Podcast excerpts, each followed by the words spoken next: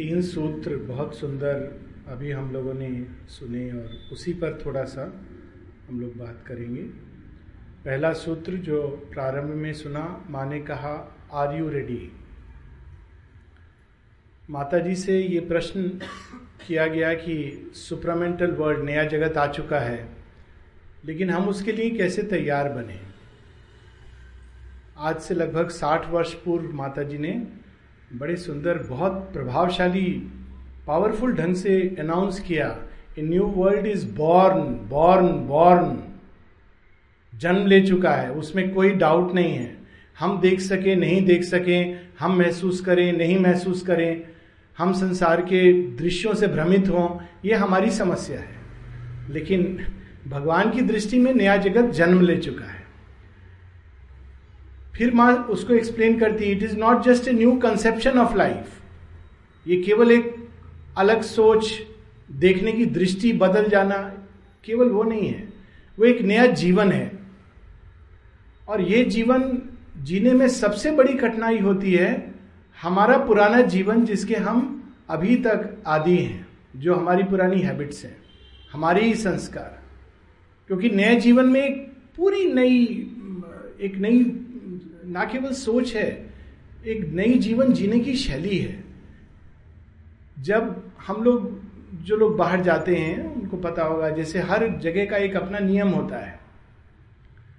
America में लोग right hand drive करते हैं, दाहिने तरफ़ सड़क के चलाते हैं। इंडिया में लेफ़्ट हैंड ड्राइव करते हैं।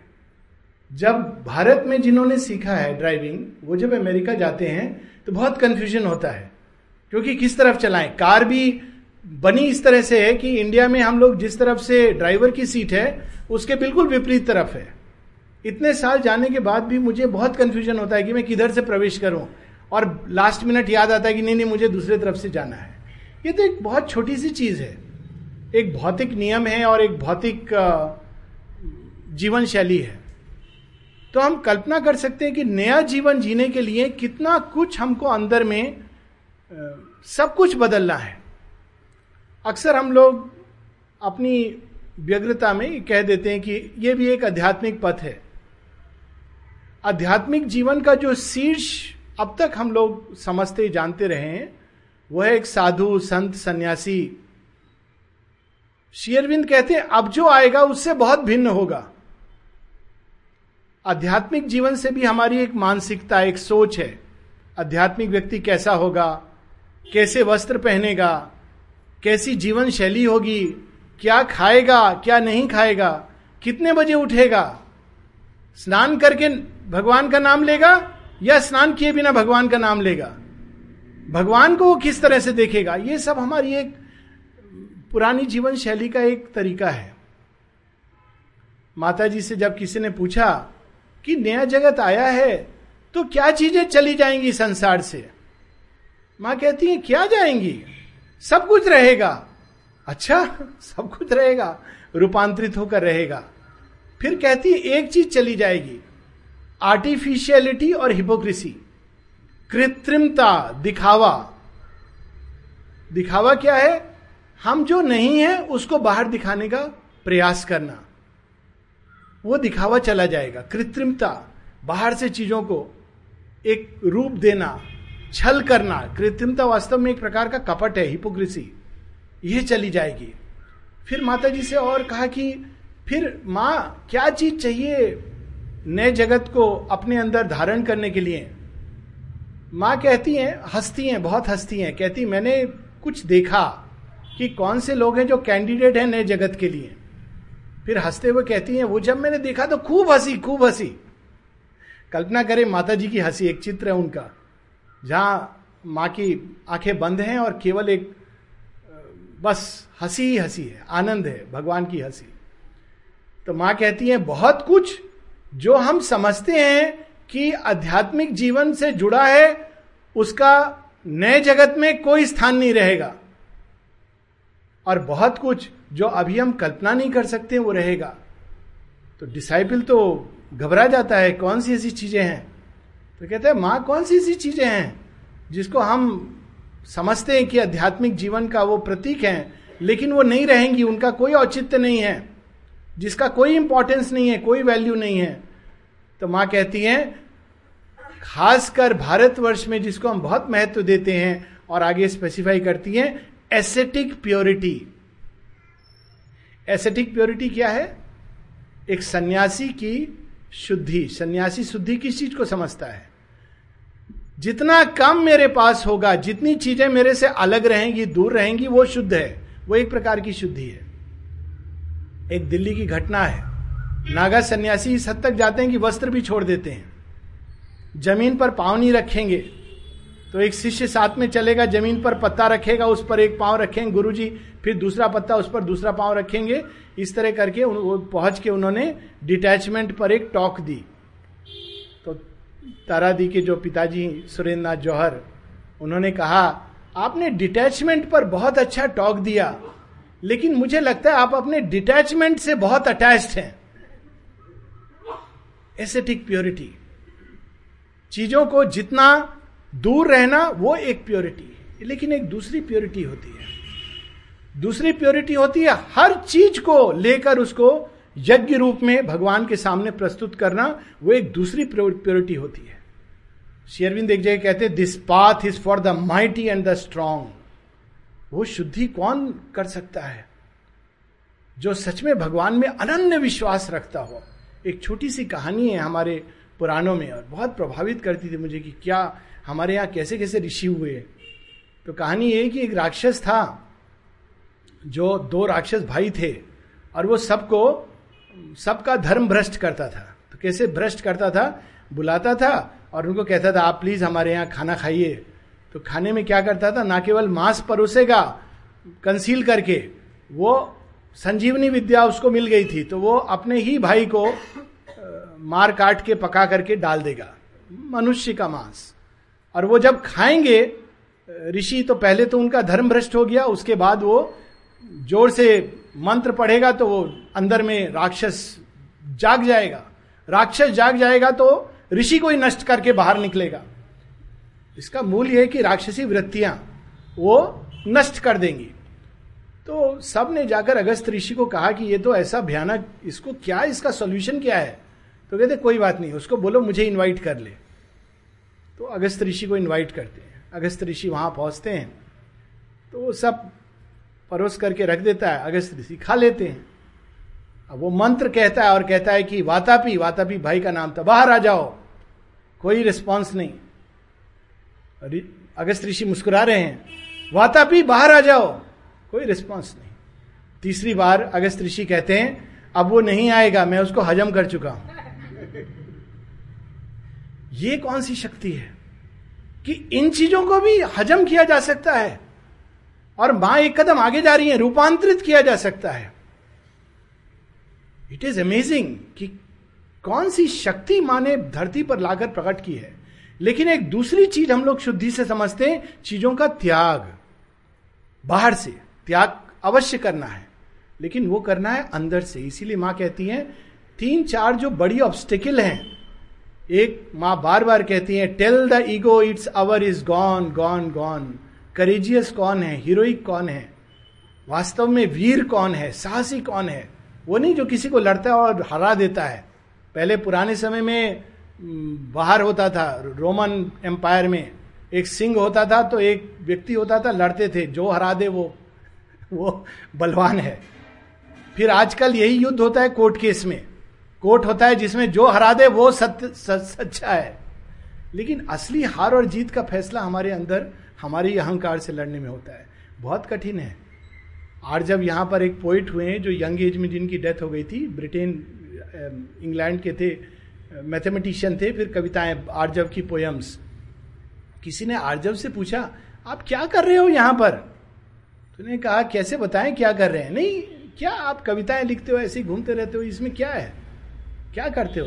तो कहते हैं, हम बहुत कठिन काम कर रहे हैं। कठिन? कुछ तो दिखाई नहीं देता है। सुबह, शाम, तीनों टाइम डाइनिंग रूम का खाना है अच्छा खासा प्लेग्राउंड है। आप लोग को क्या कठिनाई है? अभी भी लोग पूछते होंगे ना, आश्रम की लाइफ तो बहुत अच्छी लाइफ है। तो आर्जव से भी ऐसे ही पूछा, आपको क्या कठिनाई है?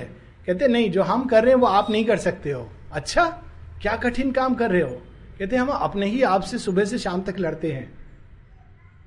कभी कभी ये लड़ाई बाहर के लोगों से भी स्पिल ओवर हो जाती है। लेकिन वास्तव में लड़ हम स्वयं से रहे किससे लड़ जाओ अपने अंदर? अपने ही अहंकार से लड़ रहे फिर बोले, कुछ समझ आया? वो बेचारे समझ नहीं आया उनको, क्या ये, क्या बात कर रहे हैं? कहते नहीं समझ आएगा। यहाँ आके रहोगे तो समझ आएगा। Tell the ego its hour is gone ये एक आवश्यकता है। दूसरी चीज़ माँ कहती है, विशालता वाइडनेस एसेटिक प्योरिटी का स्थान नहीं है, उसकी जगह विशालता। हर चीज़ को जो अपने अंदर समेट करके भगवान को प्रस्तुत करना। ये वही कर सकता है जिसके अंदर ऐसा अनन्य श्रद्धा हो कि उस कृपा का टच सब कुछ बदल सकता है। इसकी भी कहानी बड़े सुंदर ढंग से हमारे रामायण में आती है। जब केवट के पास श्री राम जाते हैं, केवट कहता है, आपको मैं बोट पर चढ़ने नहीं दूँगा, पहले आपका चरण धोऊँगा। तो राम जी तो ऐसे, माने, विनम्रता के प्रतीक है। नहीं नहीं, तुम हमारा चरण क्यों धोगे? नहीं नहीं, आपका चरण तो धोना ही है। क्यों धोगे चरण? कहते, सुना है कि आपकी चरण से एक शिला थी, वो रूपांतरित होकर एक देव कन्या बन गई। मेरा तो प्रॉब्लम हो जाएगा कि अगर आप पोट पर पाँव रखोगे और ये देव कन्या बन गई तो एक कन्या तो मेरे घर में है, एक और देव कन्या आ जाएगी। दो दो कन्याएँ होंगी और कमाई का साधन समाप्त हो जाएगा, जो बोट है। तो मैं क्या करूँगा? तो इसी बहाने वो उनके चरण धोकर पीता है। बड़ा सुंदर ये अद्भुत संवाद है, केवट की भक्ति का। लेकिन इसके पीछे एक बड़ा गुड़ यह भी सत्य है कि भगवान का स्पर्श शिला पाषाण को भी रूपांतरित कर देता है। माता जी एक जगह कहती है अपनी प्रार्थना में, सबके लिए आशा है। क्रूएल से क्रूएल व्यक्ति के लिए भी आशा है। क्यों? क्योंकि उसके अंदर भी, हे प्रभु, तूने मुझे दिखाया कि तेरा ही दिव्य प्रेम जगमगा रहा है। फिर एक जगह कहती है, लेकिन एक चीज़ जो है बड़ी भयानक है, और वो है इनर्शिया। माँ कहती है, एक पैशनेट व्यक्ति भी रूपांतरित हो सकता है, लेकिन जो इनर्ट है, इनर्ट क्या है? जड़ता? नहीं, मैं नहीं बदलूँगा। यह बड़ी भयानक अवस्था है। मैं जैसा हूँ, वैसा रहूँगा। मैं तो ऑलरेडी दिव्य हूँ, सिद्ध हूँ। जब व्यक्ति ये समझने लगता है तो उसका दूसरा नेक्स्ट स्टेप होता है, मैं तो दूसरों को बदलूँगा, मुझे नहीं बदलना है। दूसरे खराब हैं, दूसरे, ये जहाँ सोच शुरू हो गई मतलब प्रॉब्लम है। ये पहला बीमारी का लक्षण है। जो सिद्ध होगा, वही बदल सकता है दूसरे को। जो साधक है, वो तो स्वयं को बदलेगा। और कैसे बदलेगा? माँ के सामने प्रस्तुत करके। विशालता विशालता के साथ रिजुता। विशालता वो है जो हर चीज़ के अंदर भगवान को देखती है। ये मूल मंत्र है ईश उपनिषद का। ईशा वाष्यम इदम सर्वम यत किंच जगत्याम जगत। कोई भी ऐसी गति नहीं, कोई भी ऐसी वस्तु नहीं, कोई भी ऐसा तत्व नहीं जिसके अंदर भगवान नहीं। माँ केवल पांडिचेरी आश्रम तक सीमित नहीं है। सब जगह, सब चीज़ में विद्यमान है। पूरी अगर एक इस तत्व पर हम ध्यान करें, मनन करें, केवल वो ध्यान नहीं कि अंदर में हम साथ में माला चल रही है और इधर उधर भटक रहे हैं। हर चीज़ के अंदर। हमारे संबंध बदल जाएँगे। हर व्यक्ति के साथ हम कैसे डील करेंगे? इसके अंदर भी माँ है। तो ऑटोमेटिकली हमारे अंदर सोच आएगी। अगर किसी को हम अपशब्द बोलने वाले हैं किसी के साथ दुर्व्यवहार करने वाले हैं तो पहले आ, याद आएगा ये माँ माँ के साथ हम दुर्व्यवहार कर रहे हैं। एक सुंदर नियम आश्रम के लिए शेयरविंद ने दिया था जो जीवन पर लागू होता है। शेयरविंद ने ये नहीं कहा ये मत करो वो करो ये करो वो मत करो ये नहीं कहा। लोग अक्सर पूछते हैं, आश्रम में आपके क्या नियम हैं? बहुत बाद में माने चार नियम बनाए थे लोगों के बहुत प्रेशर करने पर।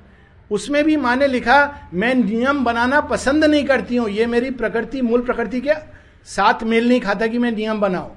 तो कोई तो नियम होना चाहिए।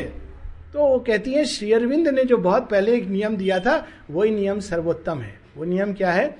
Always behave as if the mother is looking at you for indeed she is always present तो उससे दूसरा क्या निकलता है? Do nothing try to think and feel nothing which would be unworthy of the divine presence हम लोग क्या करते हैं? बाहर से अच्छा दिखना चाहते हैं। साधु बच्चे। अंदर में, अरे कोई नहीं देख रहा। ये वृत्ति समाप्त होनी है। बाहर अंदर का भेद खत्म होना है। बाहर भी माँ देख रही हैं, अंदर भी माँ देख रही हैं। जहाँ कोई नहीं देख रहा, हम जब अपने कमरे में अकेले हैं कोई नहीं है पास में। वहाँ भी माँ देख रही है। अगर हम ये छोटी सी चीज़ को अगर पकड़ लें तो वी बिकम रेडी एक चौथी चीज़ माँ कहती है, रिजुता प्लास्टिसिटी प्लास्टिसिटी बहुत अद्भुत तत्व है। शेयरविंद इसका वर्णन माता पुस्तक में करते हैं। Three things are needed consciousness plasticity and surrender रिजुता क्या है? एक सुंदर उदाहरण है, नदी। नदी को केवल दो बातें याद रखनी होती है। एक उसका ओरिजिन क्या है? दूसरा उसको कहाँ जाना है? तीसरा याद रखने की ज़रूरत नहीं है। और कोई रोड मैप नहीं चाहिए। हाँ अगर हम याद रखें हमारा ओरिजिन क्या है? दिव्य। किसकी संतान है? भगवान की संतान है। तो निर्भरता तो आएगी। हम किसकी संतान है? ये हमारा परमानेंट आइडेंटिटी कार्ड है। हम लोग सीमित कर देते नहीं, हमारा आइडेंटिटी कार्ड है, हम डॉक्टर हैं। आपको मालूम नहीं है हम डॉक्टर हैं तो हमने क्या किया? स्वयं को सीमित कर दिया। हम पढ़े लिखे हैं, विद्वान हैं। सीमित कर दिया। असीम के प्रति हम बंद हो गए। हम बड़े अफसर हैं, हमने सीमित कर दिया। ये आइडेंटिटी नहीं है। सबसे सुंदर आइडेंटिटी है, माँ की संतान है। असीम है, अनंत है, आनंद की संतान है। अपने आप पहचान बदल गई। ओरिजिन हम लोग सीमित कर देते हैं। एक और ऐड कर दो। हम उड़िया हैं, हम बिहारी हैं, हम अमेरिकन हैं, हम भारतीय हैं। ये सब सीमाएँ हैं। कौन है? हम सब, देखिए कितना सुंदर अभी हम सब जो आई एम श्योर यहाँ बहुत लोग होंगे जो जिनको उड़िया नहीं आती। पर पता सब समझ आ गया ना? क्यों समझ आ गया? हृदय से हृदय सब पढ़ लेता है, पहचान लेता है। बाहर की भाषा नहीं, हृदय विशाल होना चाहिए। तो रिजुता रिजुता ये जानती कि हमारी ओरिजिन क्या है। हमारी देह कहीं भी जन्मी हो, हमारे माता पिता कोई भी हो, माँ यहाँ सरनेम पसंद नहीं करती थी। शुरू में किसी का सरनेम नहीं था। किसी के नाम के आगे दा और दी भी नहीं लगाया जाता था। एक नौ साल का बच्चा नब्बे साल के नलिनी दा को नलिनी कह सकता था। नलिनी कांत गुप्त की ज़रूरत नहीं थी। देखिए, कितना अद्भुत माने विशाल रिजुता। रिजुता क्या है? ओरिजिन। उस ओरिजिन में हम सब एक हैं। और दूसरा लक्ष्य नदी को पता है, समुद्र तक जाना है। कैसे भी करके चली जाएगी। कोई ऑब्स्टेकल सामने नहीं आता। क्यों? वो जैसी ऑब्स्टेकल आता है, उसको याद रहता है। अरे, जाना तो वहाँ है। उलझती नहीं है ऑब्स्टेकल से। हम लोग उलझ जाते हैं। सोचते ओ, मैं कैसे जाऊँगा? ये इतना बड़ा पहाड़ जैसा ऑब्स्टेकल आ गया। इसको कौन दूर करेगा? नदी क्या करती है? समुद्र समुद्र समुद्र समुद्र और पर्वत पर्वत पर्वत पर्वत। वहाँ पर्वत से उसको शक्ति आती है और समुद्र उसको बुलाता है और धीरे धीरे नदी रास्ता बना लेती है।